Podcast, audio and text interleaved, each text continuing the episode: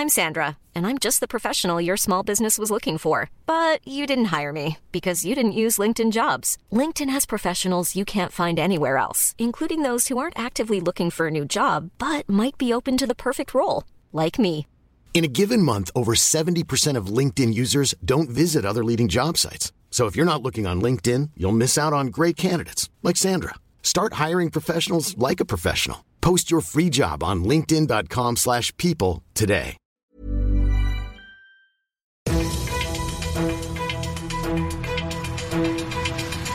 95 5 Charivari, das München Briefing, Münchens erster Nachrichtenpodcast.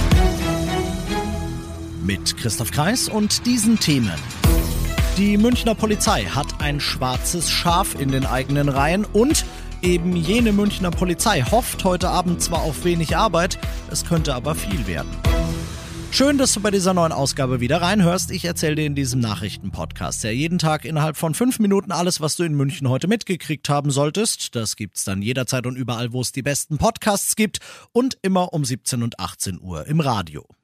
Ein fassungsloser Sprecher hat gesagt, uns als Münchner Polizei fehlt für ein solches Verhalten jegliches Verständnis und wir können es auf keinen Fall tolerieren.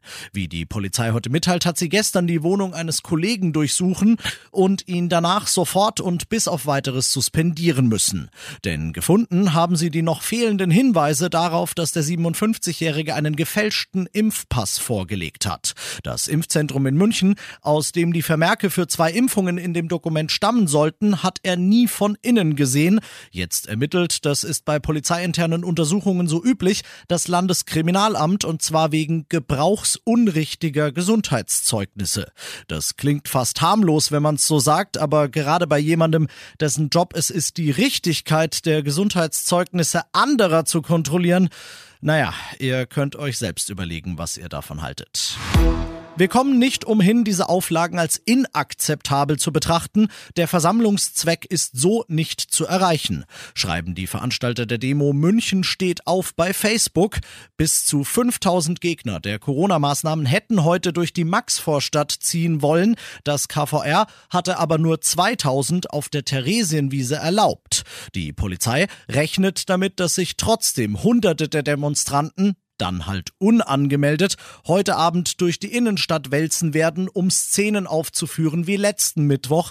Da hatten sich grüppchenweise immer wieder Demonstranten aus dem vereinbarten Demonstrationszug gelöst und mit der Polizei ein Katz-und-Maus-Spiel aufgeführt. Sollte das auch dieses Mal wieder die Intention sein, dann kann ich den Satz der Versammlungszweck ist so nicht zu erreichen, auch so interpretieren, dass ich sage, ja, der Zweck dieser Versammlung, der ist so tatsächlich nicht zu erreichen. Ich hoffe jetzt einfach mal, dass die Absage auch ernst gemeint ist. Du bist mittendrin im München Briefing und nach den München Themen schauen wir wie immer noch auf das, was in Deutschland und der Welt heute los war. Verhindern lässt sich eine fünfte, eine Omikron-Welle nicht mehr. Da ist sich Gesundheitsminister Lauterbach, wie er heute erklärt hat, sicher. Ebenso sicher ist er sich aber auch, dass sie sich bremsen lässt. Deshalb will er auch über Weihnachten und den Jahreswechsel mit Volldampf das Boostern vorantreiben, Charivari-Reporterin Manja Borchert. Das Weihnachtsfest soll nicht der Funke sein, der das Omikron-Feuer entfacht. Vor Familientreffen sollten sich auch Geimpfte auf Corona testen lassen, am besten sogar mehrfach, lautet die Empfehlung. Ansonsten ist die Devise Impfen, Impfen, Impfen. Ärzte und Apotheker sollen bis einschließlich 9. Januar den erhöhten Feiertagssatz bekommen. Im Januar wird außerdem die erste Lieferung des neuen Impfstoffes Novavax erwartet. Die Hoffnung ist, dass sich dann auch Menschen für eine Impfung entscheiden, die die bisher zugelassenen Impfstoffe ablehnen. Im Januar wird's konkret. Im schwelenden Konflikt um eine vom Westen befürchtete Invasion Russlands in der Ukraine sind erste Gespräche vereinbart worden. Er werde im Januar mit US-Unterhändlern reden, sagte Außenminister Sergei Lavrov heute in Moskau. Von dort berichtet Charivari-Korrespondent Christian Thiele. Auch mit der NATO und der Organisation für Sicherheit und Zusammenarbeit in Europa will Moskau reden. Was am Ende dabei rauskommt, ist noch völlig offen. Positiv ist schon mal, dass Russland und der Westen im Ukraine-Konflikt überhaupt miteinander reden wollen. Deutschlands Außenministerin Annalena Baerbock hat sich jedenfalls offen für Gespräche gezeigt. Es sei wichtig, an den Verhandlungstisch zurückzukehren, sagte sie in Berlin. Ein Ultimatum wollte der Kreml nicht stellen, meinte aber, ein endloser Verhandlungsmarathon soll das Ganze aber nicht werden. Und das noch zum Schluss.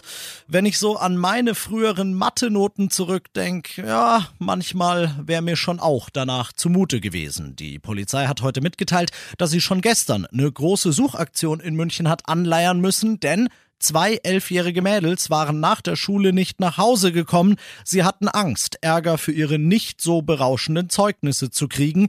Die Eltern rufen daraufhin in der Schule an, deren Direktorin wiederum ruft die Polizei an. Noch bevor die die Mädels allerdings einsammeln kann, tauchen sie von allein und wohlbehalten wieder auf. Sie hatten sich im Wald verlaufen. Happy End der Geschichte. Ärger fürs Zeugnis haben sie keinen gekriegt. Ich bin Christoph Kreis. Macht dir einen wunderschönen Feierabend. 95 5 Charivari, das München Briefing. Diesen Podcast jetzt abonnieren bei Spotify, iTunes, Alexa und charivari.de. Für das tägliche München Update zum Feierabend. Ohne Stress, jeden Tag auf euer Handy.